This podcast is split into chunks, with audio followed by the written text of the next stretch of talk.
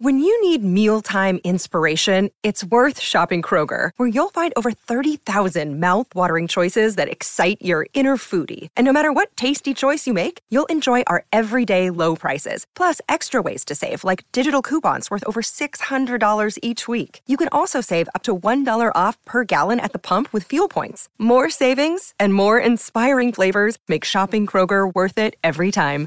Kroger, fresh for everyone. Fuel restrictions apply. Many of us have those stubborn pounds that seem impossible to lose, no matter how good we eat or how hard we work out. My solution is PlushCare. PlushCare is a leading telehealth provider with doctors who are there for you day and night to partner with you in your weight loss journey. They can prescribe FDA-approved weight loss medications like Wegovy and Zepbound for those who qualify. Plus, they accept most insurance plans. To get started, visit plushcare.com slash weight loss. That's plushcare.com slash weight loss.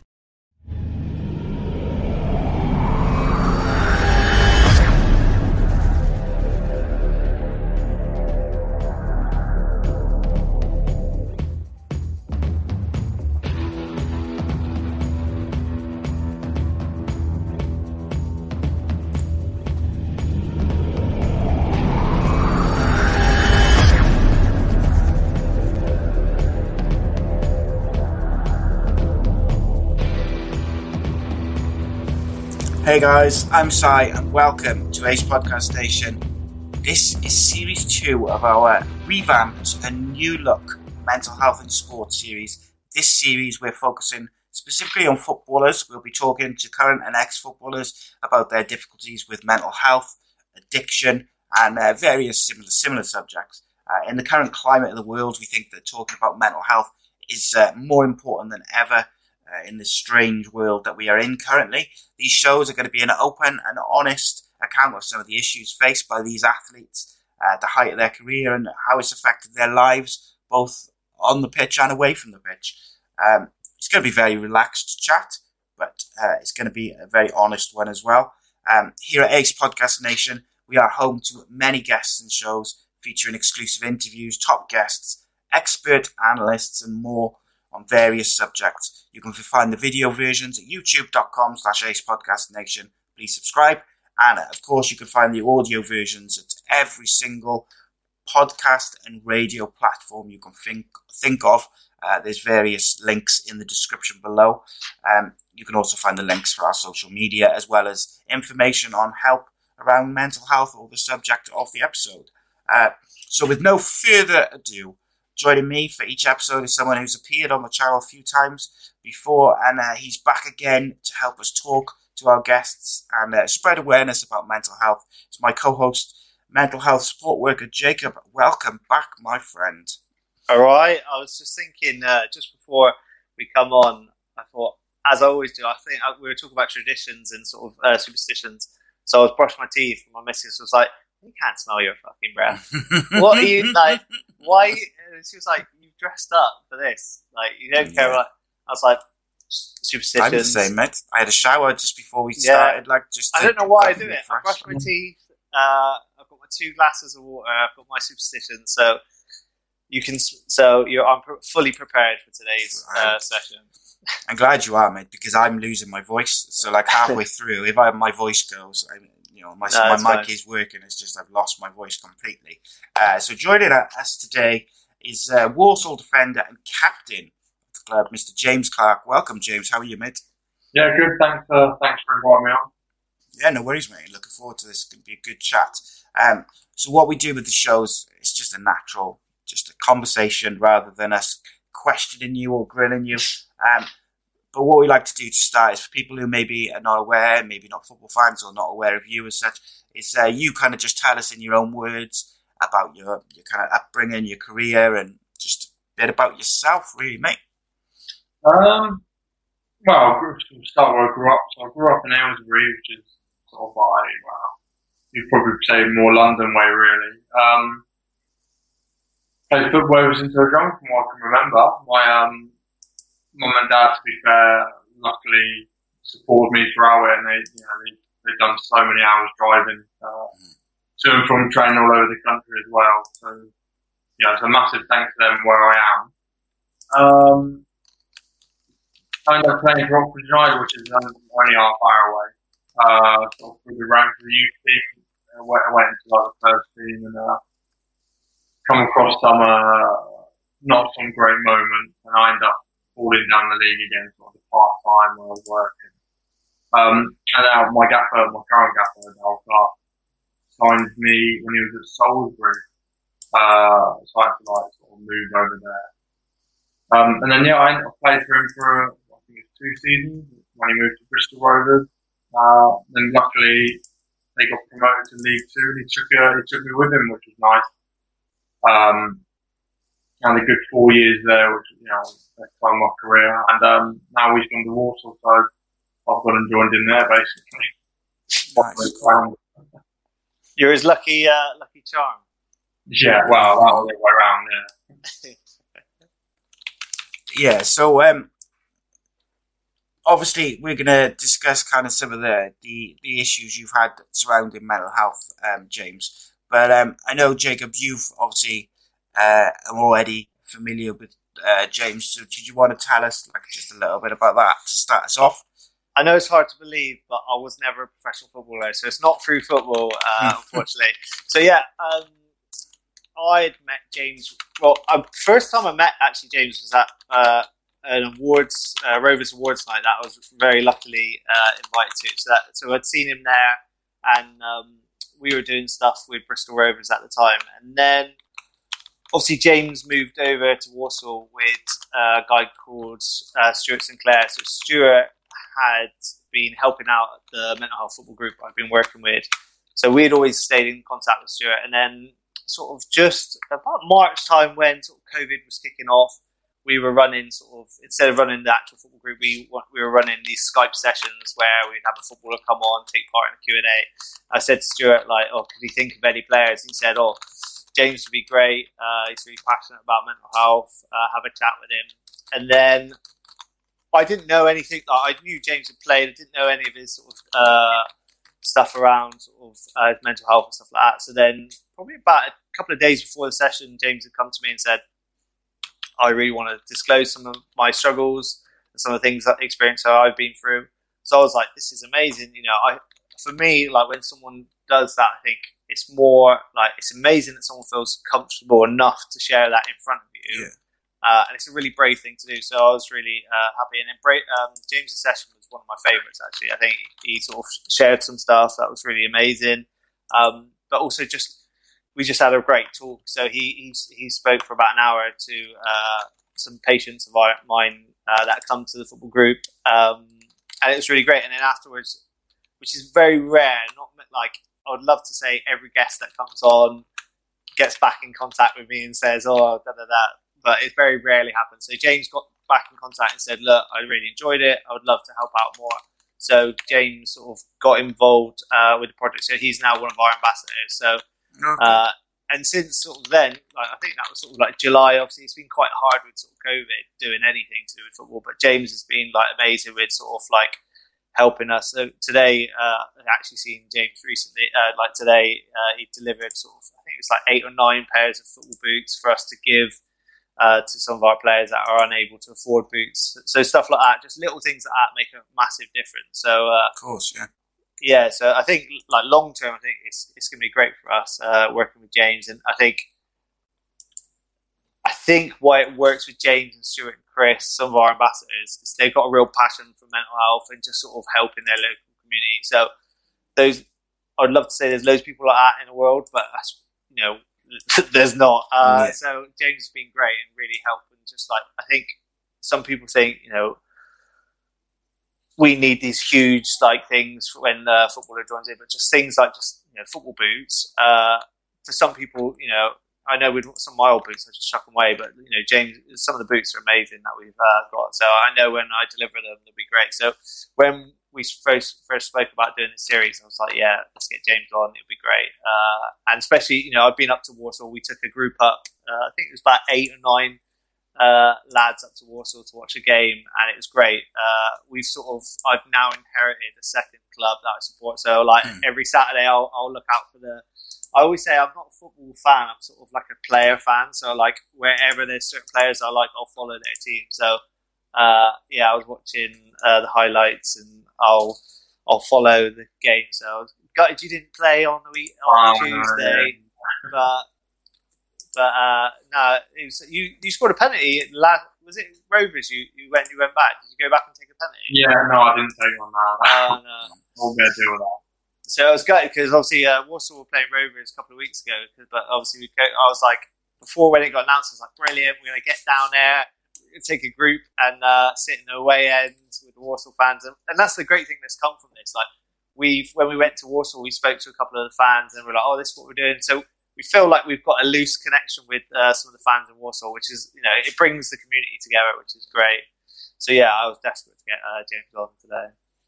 Yeah, hundred percent. I can understand that. And um, like obviously, James, with football, like you just mentioned, penalties there.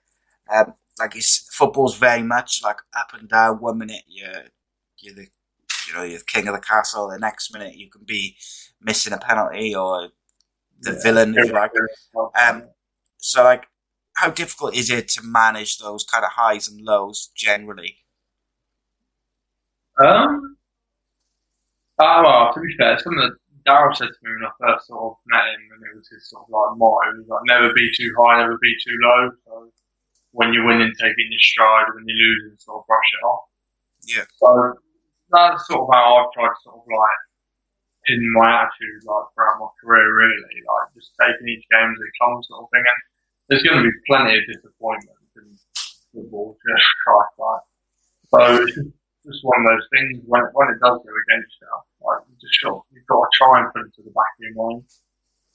Yeah, for sure. strange one. It's, it's- it's a strange one in football because you try and when I was younger, it was very I I, I felt like I'd need to talk about that sort of. I'd miss a pen just saying oh, like, I'd have to be like. Oh, I'd go and talk to someone who's just going to repeat what I'm going to say to them be like, oh, can't believe I missed it. And they're like, oh, yeah, I know, but I feel like it was giving me some sort of like, I don't, I, I don't even know. I, I think I was just having the conversation for the out of it, trying to get maybe sympathy out of it, trying to make myself feel a bit better it. Yeah.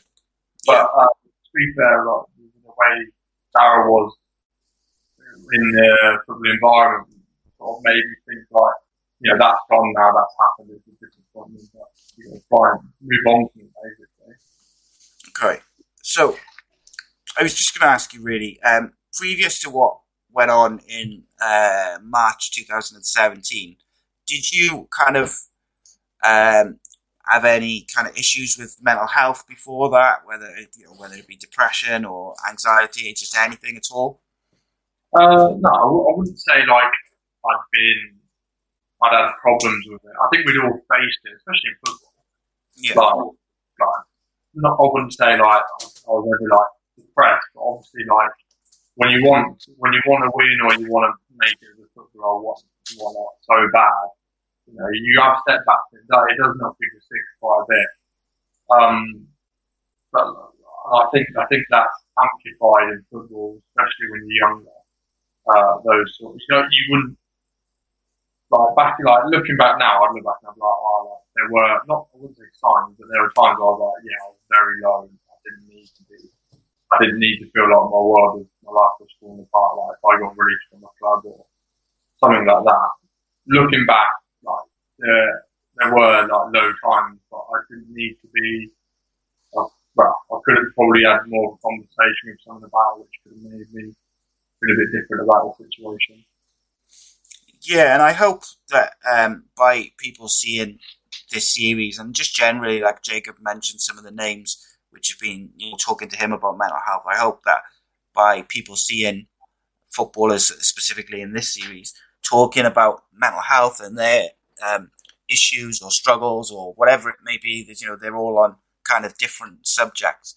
That people will talk about it more, and the more because the more people talk about it, I think it's just better, better for everyone, isn't it? And I mean, Yeah. I'm sure there's still uh, footballers, there's still people everywhere who uh, still feel like they're suffering with whatever mental, mental health condition it may be, or an addiction, or depression, whatever, um, who are still not talking about it because they don't feel they can. And I think that's what it's about, um, Jacob, isn't it? It's, it's trying to keep raising that awareness and, and keep encouraging people to talk about stuff and to just open up and be, you know, realize that they aren't, you know, they're not alone. Yeah, I think it's one of those things like it keeps. It's always in the news. Like, oh, it's good to talk about. It, it's good to talk about it. And I think sometimes it, you might have people go, you know, they're going on about that a lot. But I can yeah. definitely speak for myself. Like, uh, especially with my ADHD, I didn't tell, I didn't talk to anyone about it till probably know, maybe 21, probably later than that, probably about 25 to be honest. And uh, it didn't do me any good. Uh, and then when I struggled with depression, like I think I just thought let's just try something different, uh, and so I was really open about it, and it was one, probably one of the best things I ever did, to be honest. It, and I chatting to other guests and other people recently. Someone I spoke to recently was just like, once you open up, you've got nothing then to hide, like, and you yeah. can just be hundred percent. And, and sometimes I feel like now I can say anything. Like it sounds awful, but I can say anything, and there's no sort of uh, I, I, don't, I don't feel like I'm hiding myself where before I felt like I've maybe had the Jacob that was this person yeah, and it's like private, private, yeah, private so version of you, isn't it? Yeah, and I know it's really difficult because you know I'm very lucky. I work in mental health, so it's quite easy for me to share my mm. experiences. It's really what you know. I can understand probably for some men in particular in their industries of work, it's probably not that uh, easy to. So even if you can't in your workplace, just finding someone that you can. So if you know, and that's the great thing about social media. Like with my ADHD thing, mine was at first uh, anonymous, didn't post in my, and I would just share, talk about my experiences anonymously. And then I felt after like about a year, I was like, right, let's post my face. Uh, but yeah, for a long time, I didn't post any stuff about who I was. Um, and that eased me into it. So I would always, you know, encourage people to do it that way. That's how I contacted you, I think, wasn't it? Uh, yeah. Because I was like through social media and I sort of discovered your Twitter account and here we are. Um, and obviously, like with my situation, I um, I talked about stuff in a podcast um, way back with um, journalist Phil Brown, which we did on grief and depression. But the stuff which I talked about in that, some of it, I kept to myself, other than my wife, for like over 25 years. Like it was stuff from when I was 16. I'm nearly 40 now. And like I come off the podcast, and I was so relieved and like I don't know, I just felt like wow, wish I'd done that twenty years ago. Yeah, yeah. And that's the I thing. Was, I think we're in this situation where now we can. You know, I was chatting to a family member of mine, and he he he was just like, nah, I couldn't do that. Like ten years ago, or even twenty years, ago, like when they had struggled, they were like, if I would have said, you know, I was struggling with depression, I remember working with a guy who used to be a football coach, and he told him he had depression 20 years ago, and they kicked him off the team. They were like, they oh, thought yeah. he, they thought he was at risk. He was like, uh, he was at risk to the kids, uh, and they just had no knowledge on it. Like literally, yeah. and you think now, you think, what the like? If anything, now it'd be like, this is great. Like this is an inspiration to the kids. You say, you know, this guy's. But back then, it's just cra- like just different times. So we're lucky, you know. I think we're so lucky that we can talk about it now where completely, you know, before we couldn't. Um, yeah, hundred percent. There was a Spurs player recently, wasn't there, um, or in the last couple of years, who said like when he was struggling, he wanted to tell. I think he might have told one of the coaching staff or whatever, but he was so worried about losing his place in the in the first team in the squad that he found it very difficult to kind of open up. I forget which player it was, but anyway. And uh, unfortunately, in football, there there is still that. You know, yeah. I think uh, James is very lucky with Darrell. He's you know a man manager that cares a lot about his players, but there are still dinosaur managers out there oh, who, who I know players have gone to just about general stuff, saying you know I'm having trouble with my relationship or with my wife or stuff like that, and they go don't care. You only yeah, have to.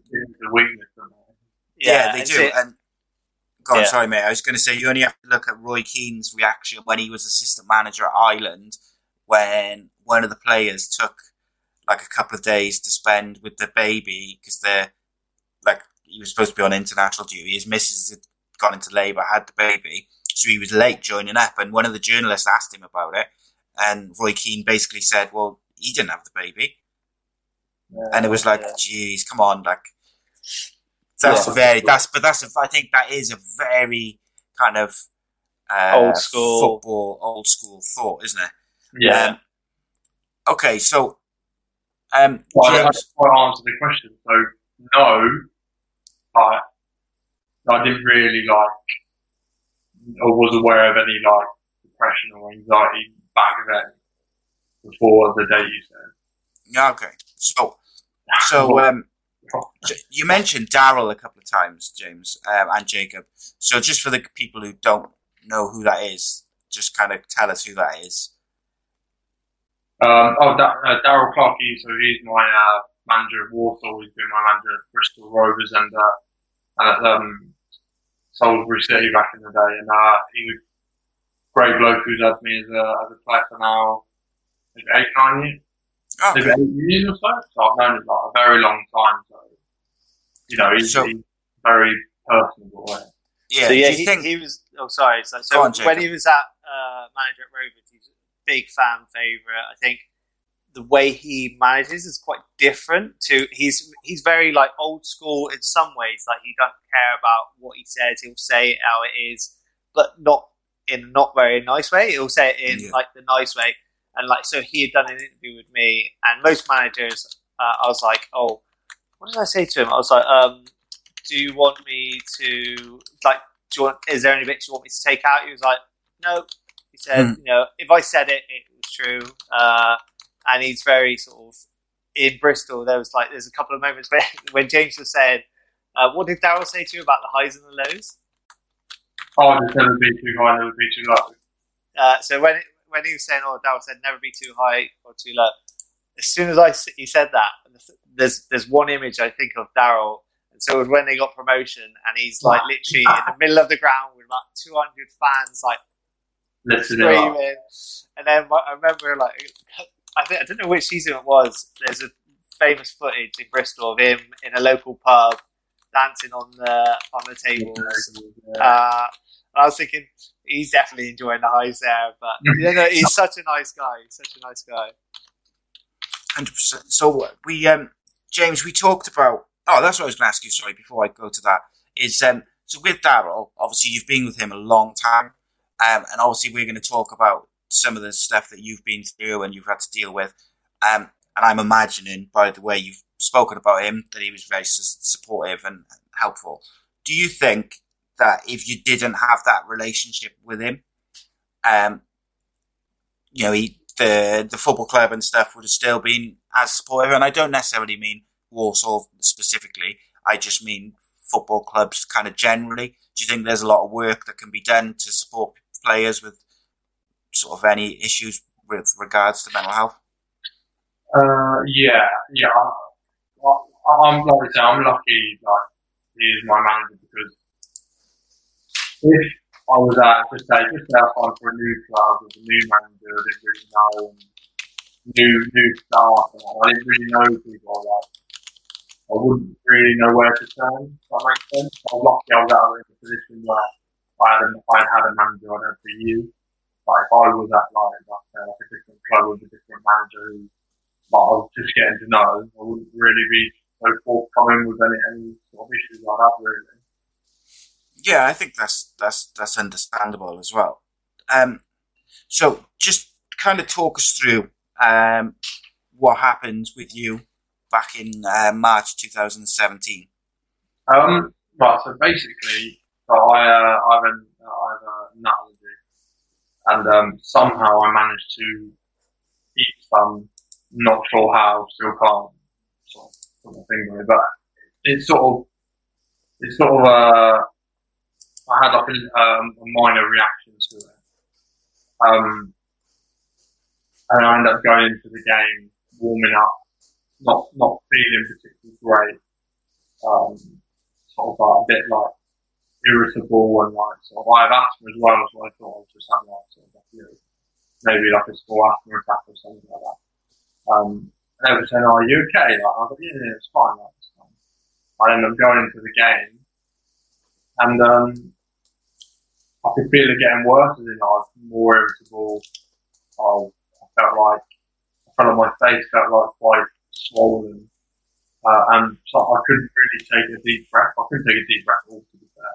Like, I could only have like small, very, very small breaths. Uh, and I kept thinking, oh, it went Halen. I was thinking, oh, maybe it's run out. Like, I've asked someone to bring another one out. And I was waiting for like a break for the ball to go out of play.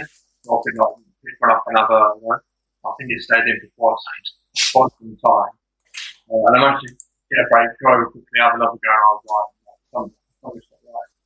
And I was like thinking, I just see it through to half time, see what happens. Like, I'll say to them, I don't, something's not right.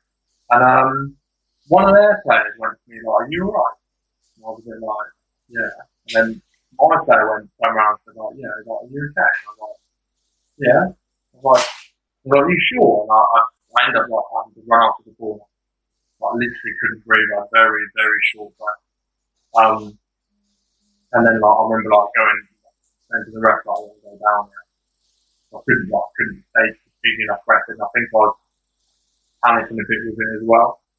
Uh, and my physio came on the pitch. And they walked up the pitch and sat me into the, uh, in, the, in the physio room.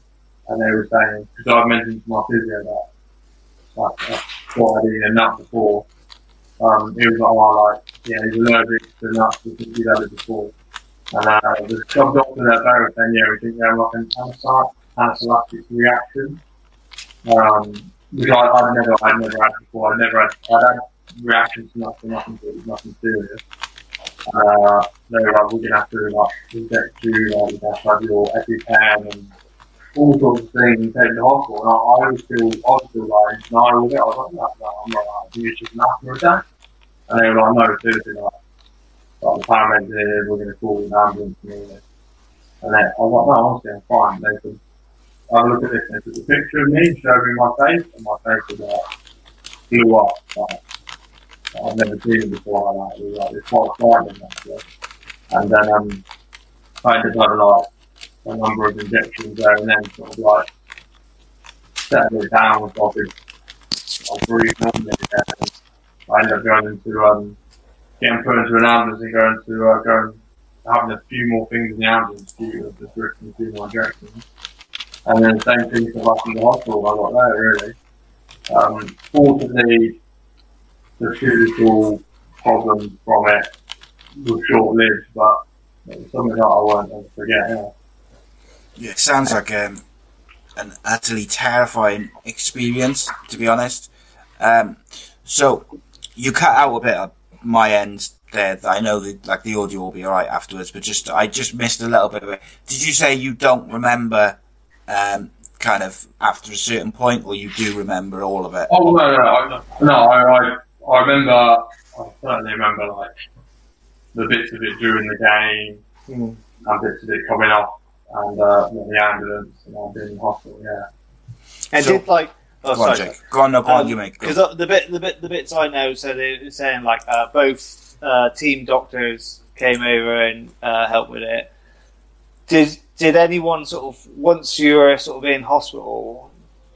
I suppose did anyone contact you? Did they contact the family, your family, just to let them know and stuff like that? Uh, well, not, not, fortunately, someone was able to give me get my phone before I left the um, oh, stadium and pass it to them. So I was able to like make them aware and make my partner aware of it. But obviously, they were a bit worried, saying, "Oh, I got off an ambulance." They weren't attacked; we just gone down. It was a bit sounded a bit suspect to them. So mm. I was a bit worried that obviously once they were injured.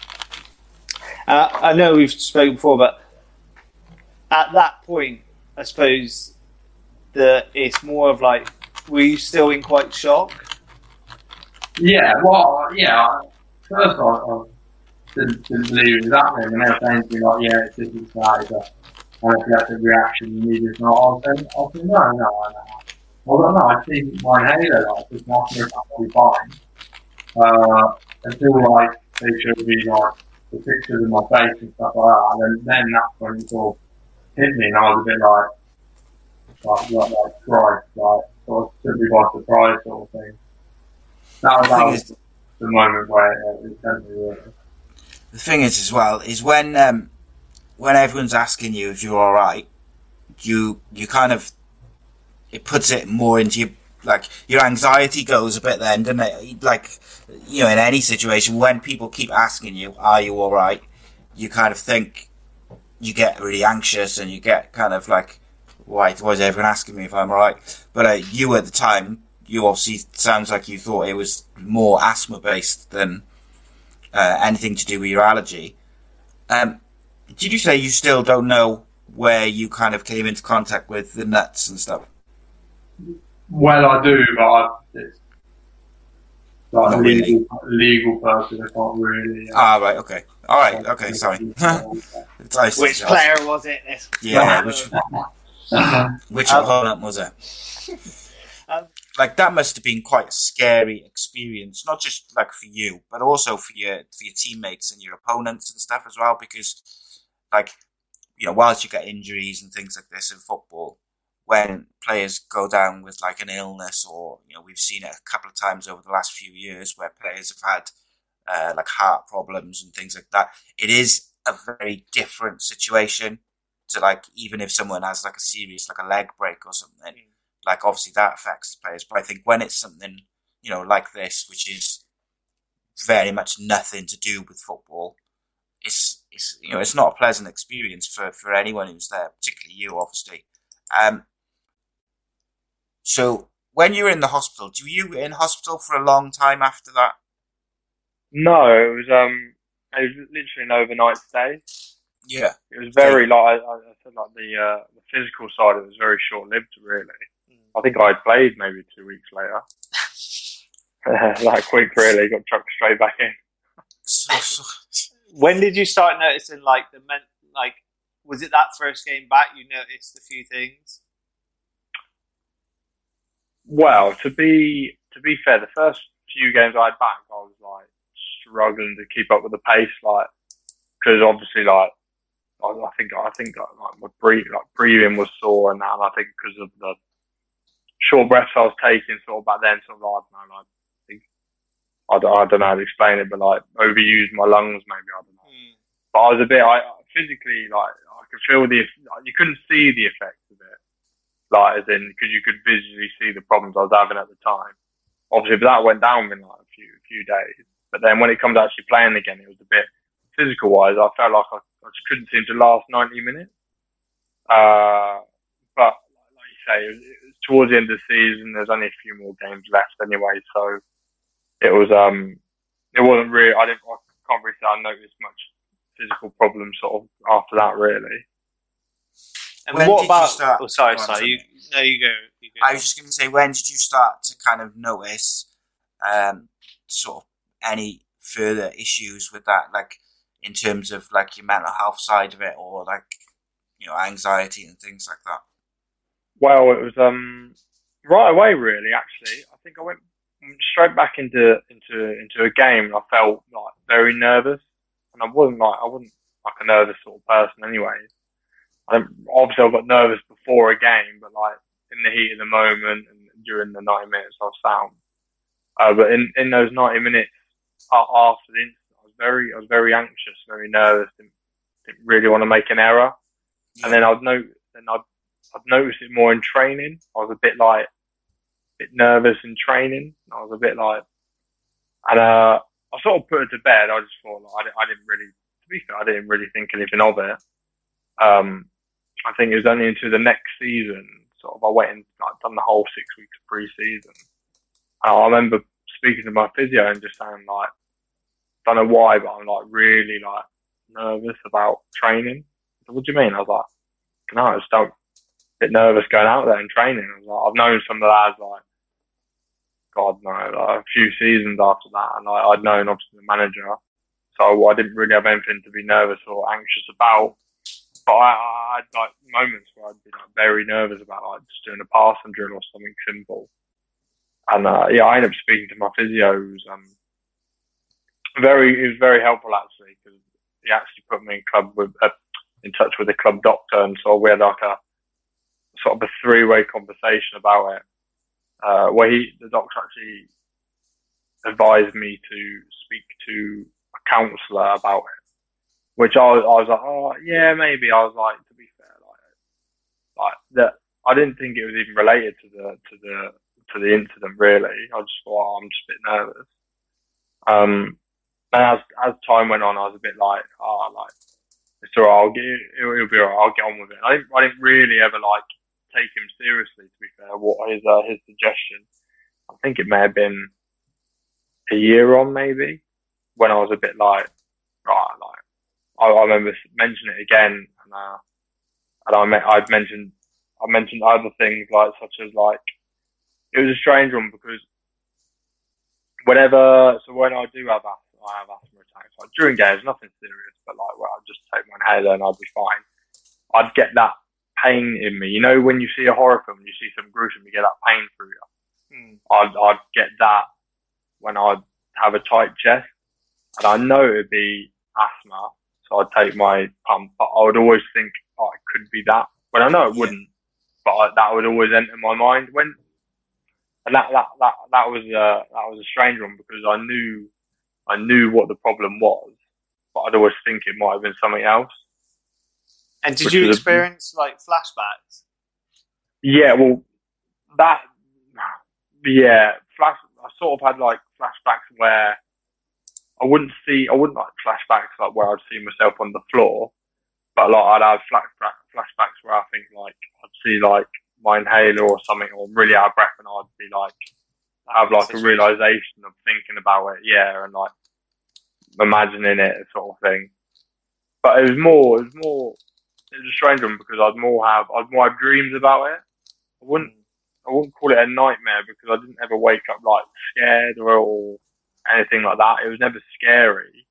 It was just a dream where I just relived relived an incident that I'd seen, which was an odd one because I remember speaking to the council about it and I was saying like, well, like it's a dream.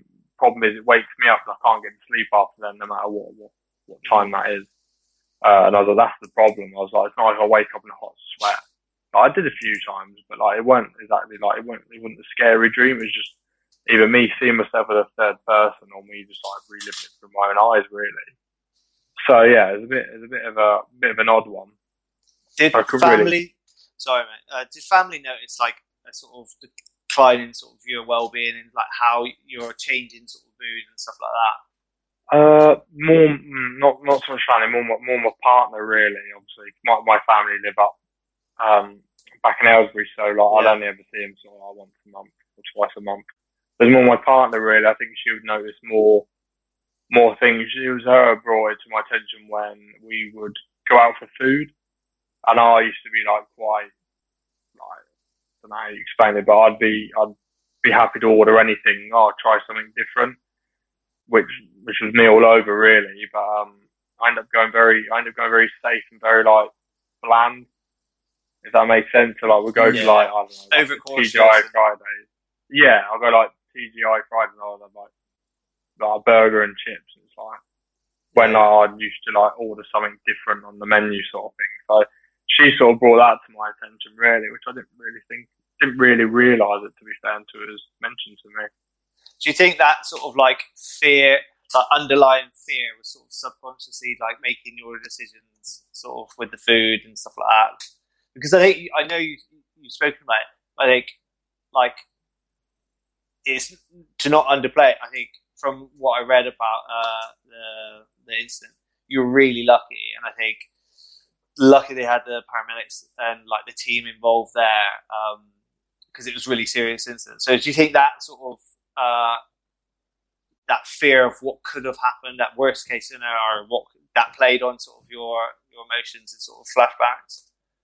Yeah, yeah, I th- I think so. I, I was very um like how how I explain the situation very like sort of like obviously I was easy going with the situation. I've explained it. It didn't really sound as severe as it probably was.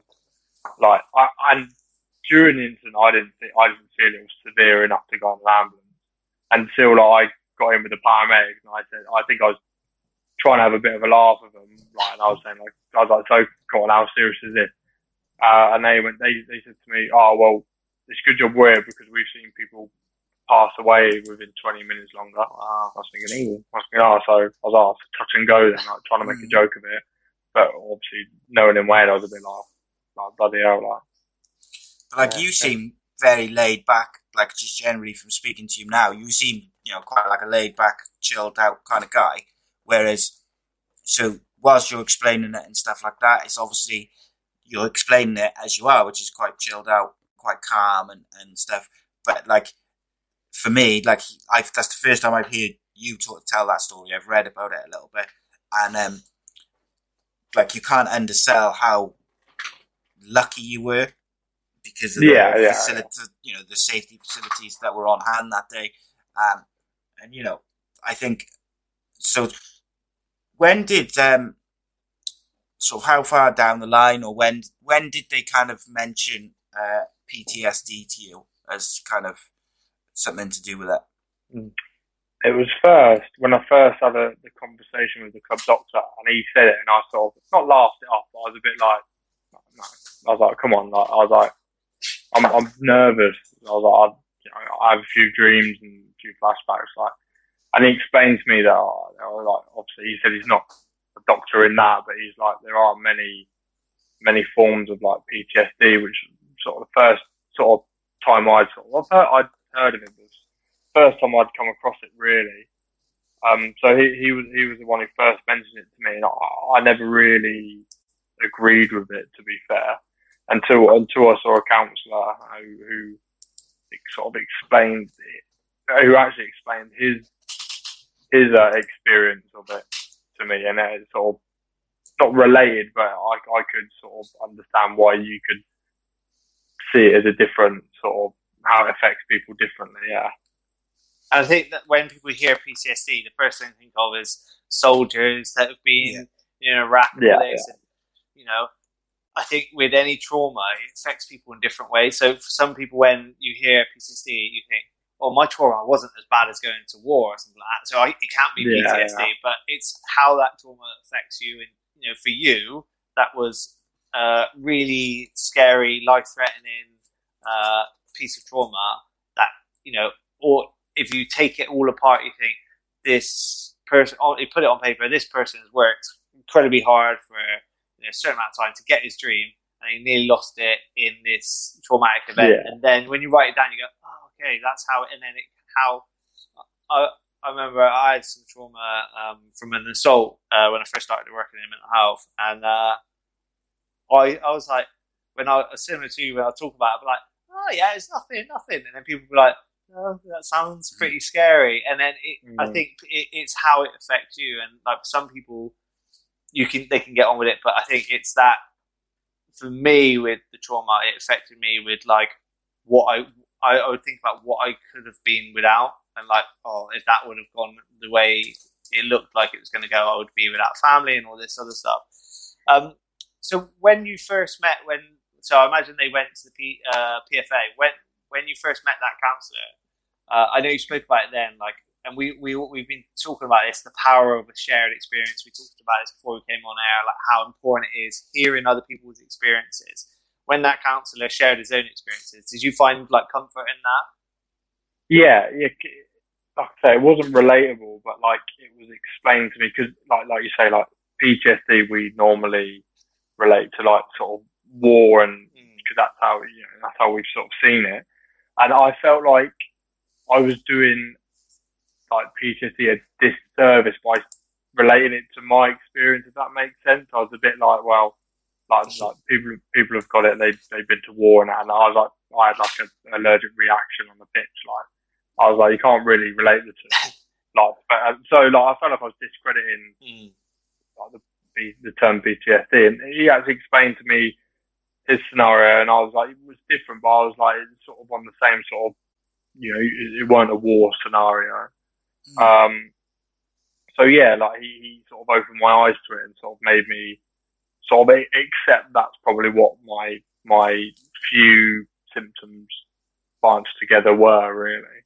Yeah, so the NHS definition of PTSD is literally um, PTSD is an anxiety disorder which is caused by a very stressful, frightening, or distressing event. Events, and and like Jacob said, it basically it doesn't matter what that event is. It only Hmm. matters how it affects you. Mm. So Yeah, like, yeah. and like you guys both said, like looking back on the things which have sort of affected you with this sort of thing, you kind of look back and you thought, oh well, it was just an allergic reaction, And Jacob, you said, oh, you know, it was it wasn't that bad, and it was only afterwards that you kind of thought about it and stuff like that. Whereas it doesn't make a difference whether it is in war or is those things, or it could be something completely different. It's literally just your own mind's reaction to it and what it causes. Um, just uh, James, for like for people who who don't are not kind of familiar with what PTSD, um, you know, what it does, uh, how the effects and stuff. I know you've said like about the dreams um, and kind of like the anxiety around playing again. Um, how difficult is it to have those things going on and still be a professional athlete? Uh, yeah, tough to be fair. Yeah, very tough because I sort of felt like sometimes I'd lose concentration in the game because I'll be thinking about what's happened before and like in the scenario and that and that. Yeah, it's a tough one, especially when, especially like, well, any game really. Like, you get slightly nervous before a game, but like there, were a couple of times where there was games where I was like extremely anxious, sort of to the point where I was a bit like, wouldn't mind if I didn't, if I missed this game, sort of things yeah. like that. Um, which has never, never been like me. Like I've always sort of like tried to rise to the occasion and sort of like, to like thrive under the pressure, but sort of it I almost went the other way and sometimes felt like I was going to buckle and sort of played very sort of like safe. Mm. Uh, I didn't really want to put myself out there to make make an error. Or, mm. So yeah, no, it does affect you, and especially especially like some strange reason. I just I just found myself thinking about it a lot, just during the game. Like yeah, I don't think it's a strange reason, mate. Like mm. looking at it from a, from the outside, obviously, you know, it's, I'm not telling you what you should or shouldn't think. But why, like looking at it from the outside, I think there's nothing strange about it. You thinking mm. about it at any point because it's such a big thing which could have, you know, so easily gone a different way. That um, do you, oh, sorry, on, sorry. Go on, go on, do, you ever, on, do you ever think? Uh, do you ever think if you hadn't, you know, because it was really brave of you to then, you know, you like you said, you know, you knew Darrell for a long time in the, the team there. But do you ever think, oh, if I hadn't gone to get that support, like where it would have led? Well, I don't think I don't think we'll be having this conversation because mm-hmm. I never like I wouldn't have this conversation now because I never I never used to speak about it. If anything, it used to annoy me. Like I'd, I'd go back home, have a few drinks with a few of my mates, and see old school friends. They'd be like, "Oh, what happened there? What happened to you? What happened there?" And I'd, I'd, I'd, hate talking about it, and I'd get a bit arsy, a bit, a bit ratty. And I never, I never really, I only speak to my partner about it. So I never really actually used to speak about the scenario of what happened, and I, I found it quite like not boring, but I'd be a bit like I don't really want to go into it type thing. I'd always sort of shut it down. Um, yeah, so like I, obviously, like, my the club doctor sort of knew the scenario. My physio officer was there, so he knew what happened. So I didn't really need to explain too much to them. Uh, but it went into I actually went and saw the counsellor who actually we talked about it, uh, and it was very like the first session was very, he didn't really get too much out of me. I did speak about it, but like not a lot. And then the second session, we sort of talked about it, and it sort of went on, and went on, and like I didn't realise because I was end up saying I, I, I remember saying something like we're going over this again and again. I said like, know, I've already said this, and he's like, yeah, but now you've told me the whole story in like in the session, and I was like, yeah, because the first one I'd only give him a bit, second mm. session, I was only giving him another bit, and then he got to the point where would I felt like I was repeating, like repeating it, repeating it, and I, I was saying to him, like, "What we doing here?" Like, and he's like, "Well, you just explained to me the whole of the scenario in like one hour," and I was like, and I, it sort of took me by surprise, really. Like, I sort of went off, went off, and I was a bit like, "Like, oh, what's he on about?" I got in my car, and it went until I got home. I realised I, I actually spoke to my partner about him. I ended up going through the whole story of her again and it was probably the first sort of real time that I've gone through the proper whole story with her rather than just bits of it. Yeah. So he sort of made me, well, by me talking to him, it made me feel a lot easier explaining. The scenario and, and the issues I'd had. And it's probably what made, well, like I say today, what's made me how I am with it. Like I'm able to talk about it as easy as it was because it is something that happened. Um, whether people see it as traumatic or not, like it was for me, and mm. I've just learned. I've, and the problems I had, I don't know if they'll like, like I said the the counsellor. I, I don't know if I'll ever get over it or whatnot. But I was like, but by talking about it with him, I've sort of learned to accept these are the problems and they're, mm. they're either going to be there or they're not. So it's just one of those things. Um, James, sorry, I just wanted to skip back a little bit. Um, I wanted to check something. So you know when you told Darrell, uh, kind of for the first time that you were kind of struggling with this, or you know, and had the the the, the issues that you were having. Um, what was his first reaction when you told him? Um, his first reaction was, to be fair, he was, he's always been, he's always been good uh, in regards to me if I've ever had a problem sort of out of football. So he, he said if I needed time, sort of like if I needed time away and that, he'd give me it sort of thing.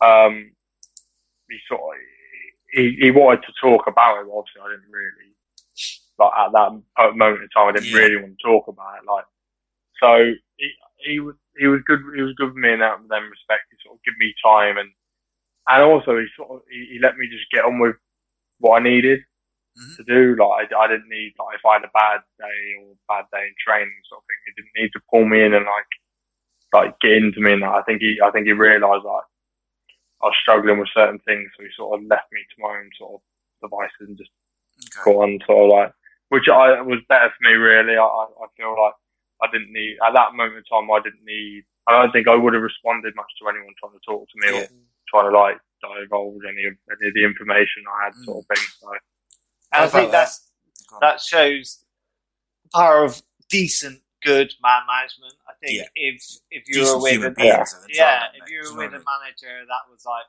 I don't, you know, you're here to do a job. Yeah, yeah, yeah. I think you know, I'd hate to think where that would have led to because oh, you know, yeah. with any of these mental health difficulties or well, the longer we leave it, the worse it gets. Uh, yeah. So you know, I, I, I, suppose I speak the same for your family as well. You know, so we're really lucky that you were in at the right place at the right time with people that knew you.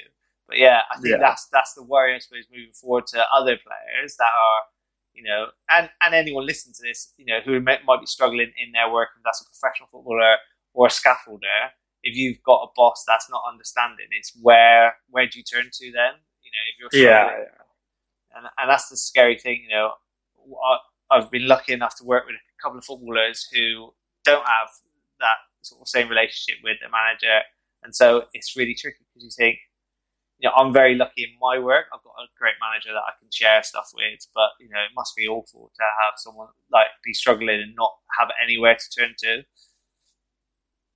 Yeah, yeah, oh yeah. Go on, James. Go on. I was going to say I just agree, and I was. Yeah. Um, the other thing, very quickly, so like you said, Darrell, you know, he sounds like he had a phenomenal reaction, to be honest.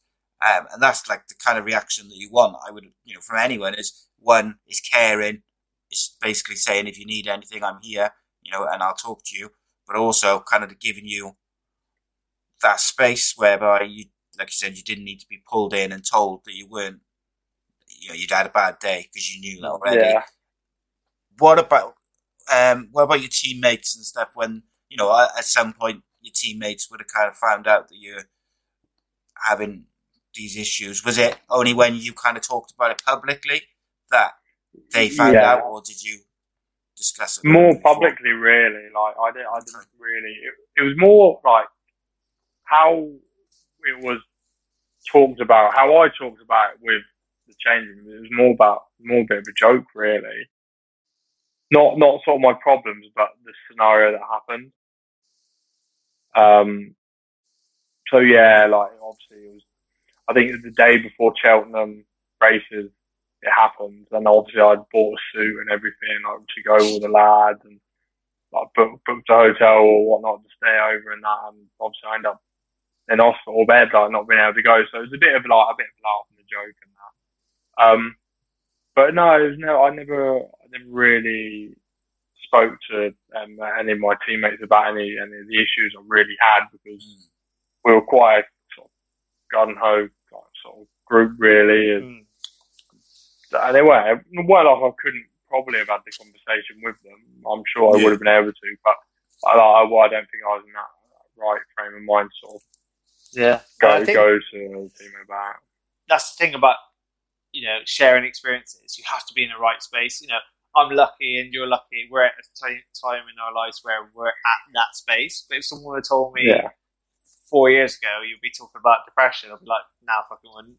Mm, I'll be like, yeah. nah, no way. Uh, I'm not at that stage. And and you know, it's I think for each person it's at a different stage where you are, where you have to go. Right, this is the time. I think with my trauma, it took me a long time till I get got to that stage where I could go, okay, I can talk about it. You're exactly right. When people ask you how it went, you'll go, this, this, this happened, and this is where I am today. But you've never actually told the full story of where, how you were, how those emotions, Yeah. the whole story. And there's, you know, same with my, when I had my counselling session after, he, there's stuff I talked to him about that I didn't talk to anyone else about, and those feelings, those raw emotions that come out. Um, since you sort of obviously this is your first proper, I suppose, podcast or interview where you where you'll be sharing your experiences. Um, what was the reason that you thought, right, this is the time where I'm ready to sort of talk about this? What you mean, sort of with the part with this podcast Yeah, or just like like because I know we in general? Yeah, in general, because I know we you shared stuff uh, with me sort of a couple of weeks ago, but that was a real private sort of. We didn't record it or anything like. that. What sort of changed, I suppose, this year where you thought actually this is the time where I think I'm ready to sort of own it and sort of share some of my experience to help others.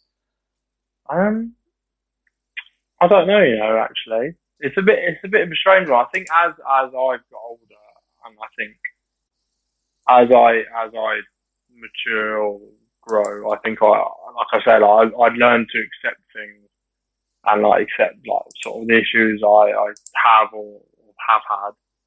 Um, and I think I think sort of uh, the sort of the world we live in now, we it's more it's more acceptable to sort of have the Mm. conversation.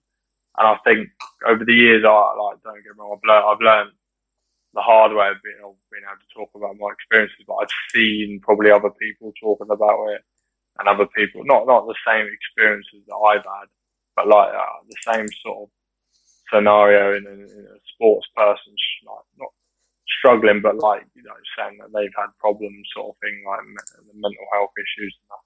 So it was, um, I think it not not. It didn't feel like it. it I could probably say it felt like it, I was okay to. It was okay for me to come out and sort of like Mm. say it to someone if, like, and, and have an open conversation about it. Like, Yeah, definitely. And I think you're you're definitely right. I think things have definitely changed in the culture where you know we were saying this. Uh, me and Sarah were saying this to the last guest. You know, into uh, 2020, we've got three three men talking about mental health who've all got their own experiences, which is you know years ago we just wouldn't be in that uh, situation. I think.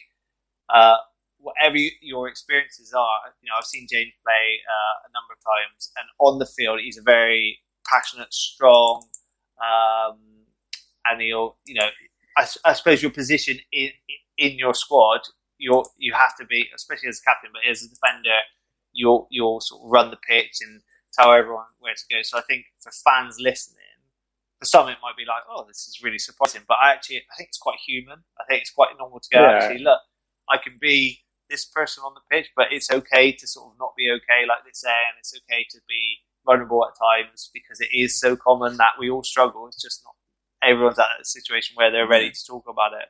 I think it's inspiring, mate. I do. I find it inspiring because for me, like it takes a lot of, um, it takes a lot of guts and a lot of hard work to get through something like what you've been through.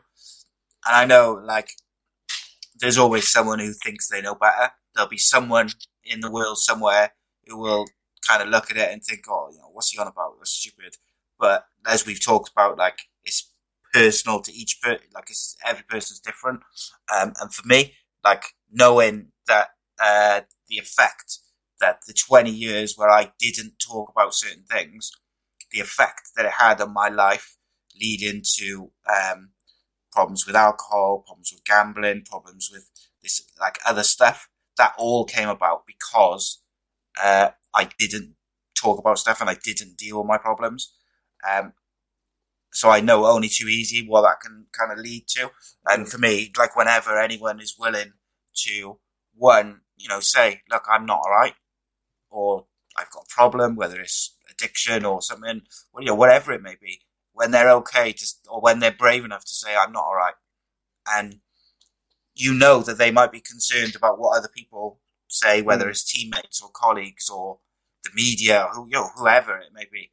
That to me is I love it. I just think it's fantastic, and yeah, I commend you for it, mate. Because like we like we all talked about before the show, little glimpse into it. It's like I said, I'd rather get one view of this video and that one person be like, yeah, I'm kind of feeling like that, or I've been struggling, and it reach that person, then get a million views, and everyone kind of go like listens to your story and be like, oh wow, you know, that's quite an interesting story. It's good that he's got this, and you know, he's getting better or he's dealing with it. Uh, uh especially with the PTSD, because I think it is probably one of those things that is probably quite common, but a lot yeah. the the um, a lot of people have that thinking, "Oh, I'm not a soldier, so I can't have PTSD." Yeah, yeah. So, it's always so, associated with that. Yeah, if it takes, you know, someone to watch this and go, actually, no, oh yeah, I resonate with some of those. I get anxiety after that, or this and this. You know, go to their doctor or their GP. You know, it's great, it's fantastic. So I suppose, um, what's the plan for you? We're going to wrap it up in a minute. What's the plan for you, sort of this at the end of what, this season? With Walsall. End of the season. No, this season. What's the plan for Walsall oh. this season? Uh, I'm well. I'm hoping we do. I'm hoping we get near well near the top than we did last year. Yeah, I'm yeah. hoping hoping maybe. Well, I know we're gonna we're, we're having to push for well promotional playoff spot really. I'd I'd be lovely if we could, you know, but um, obviously times are hard at the minute, and uh, no one really knows what's going on, sort of thing, in regards to football. So and as me and Simon, you know, is the first uh, current player we had. What is it? How are the players struggling? Like, how are you finding it playing with no fans? Uh, yeah, very. It's a weird one because you sound it is cliche when people say like the fans are a 12 man that, but especially when when you're at home though, and you've got quite a few fans there and you're trying to push for a last minute goal and you're getting like cheered on and that like it does give you that like that massive boost um, but obviously with them not there now, it's very like it's hard to explain. It feels like a, a reserve game, which is like obviously where it's a bit pressure. half. Well, yeah, no, but it's very like sort of feels half-hearted. Yeah. Like it feels like the environment, uh, no one's able to watch, so no one's really bothered. It's a bit like it feels that obviously it's not. There's obviously still a lot on the line, but it feels very like re- reserve gamey, sort of like it's just because the build up's normally like you know it's fans outside mm. and the warm up there's fans. But obviously, with them not being there, it just feels like it feels like nothing's on the game. Obviously, there is. Yeah. But I mean, like the, the build up, and then like obviously in the game, you don't. You do you do notice it, but obviously it's not it's not your main your main thought when you're playing the game. But yeah, no, it, it does feel like it does feel like it's, it's, it's just a, a game with nothing on it, and the build, especially the build up. Yeah, definitely yeah, I think it was, I can't remember who it was, one of the boys we've had on the football show on a Monday said it's like a Pontins league, like the old Pontins reserve games. Might have been, um, Andy, might have been Andy, right? Yeah, Emile Heskey, I'm not sure, I can't remember which, but someone said it, and it, it seems to be that that's the type of uh, kind of atmosphere that it is, just like a reserve game. Um, but it's where we are, unfortunately. Um, James, look, so far, thank you so much for talking about um, you know your issues and everything which happened to you. Um, I really appreciate your time. Um, yeah, and I'm like I said, I commend you massively for you know just for dealing with it and being open enough to talk about it. You know, I again, I think is yeah. it's wicked, man. I really yeah, do. definitely. I would, I would 100 percent agree. I think you know a lot of footballers get a lot of shit for you know oh, yeah. uh, for maybe uh, you know not helping. But I think James is a great example. You know, he, he helps his community, and that's the community in Walsall, but also the community in Bristol. But also, he's sharing something that you know a lot of players. Um, you know, you're in a great position that you can share. But I also, in the other light, I think of all the players that are not in that position they're still really scared of sharing their experiences and they're sort of, I think in some ways that's probably worse for me that I think I'd hate to be in a situation where I feel like I can't be myself and I can't share some of my struggles. So, you know, it's amazing that you can do that. And hopefully it'd be great to catch up like, you know, in six months time on this or whatever on the Monday uh, podcast to see your reaction, what other players have said or fans have said. Because I would be really interested to see the reaction you get from it. Because I think if it's how I think it's going to go, hopefully it will go really positive. So yeah, thank you so much for being just you and being amazing. Ah, thank you. Uh, appreciate you having me on. Uh, thank you for that. Yeah, and then lastly, guys, I'd just like to say as well, if you uh, have got a family member or yourself is battling addiction, mental health problems, or anything, if you're just struggling, just know that you are you're not alone. We're all in it together. We all uh, we all feel like it at some point in our lives, and uh, you can get through it. Uh, as a good friend of mine says, keep on keeping on, and uh, I'll drop links to all the social media for us, and of course uh, for Mind Mental Health Charity, and probably a couple of other links as well. Uh, we'll be back next Sunday for another episode of Ace Podcast Nation's Mental Health and Sports series. Until then, spread the word. Remember to be kind. Hashtag don't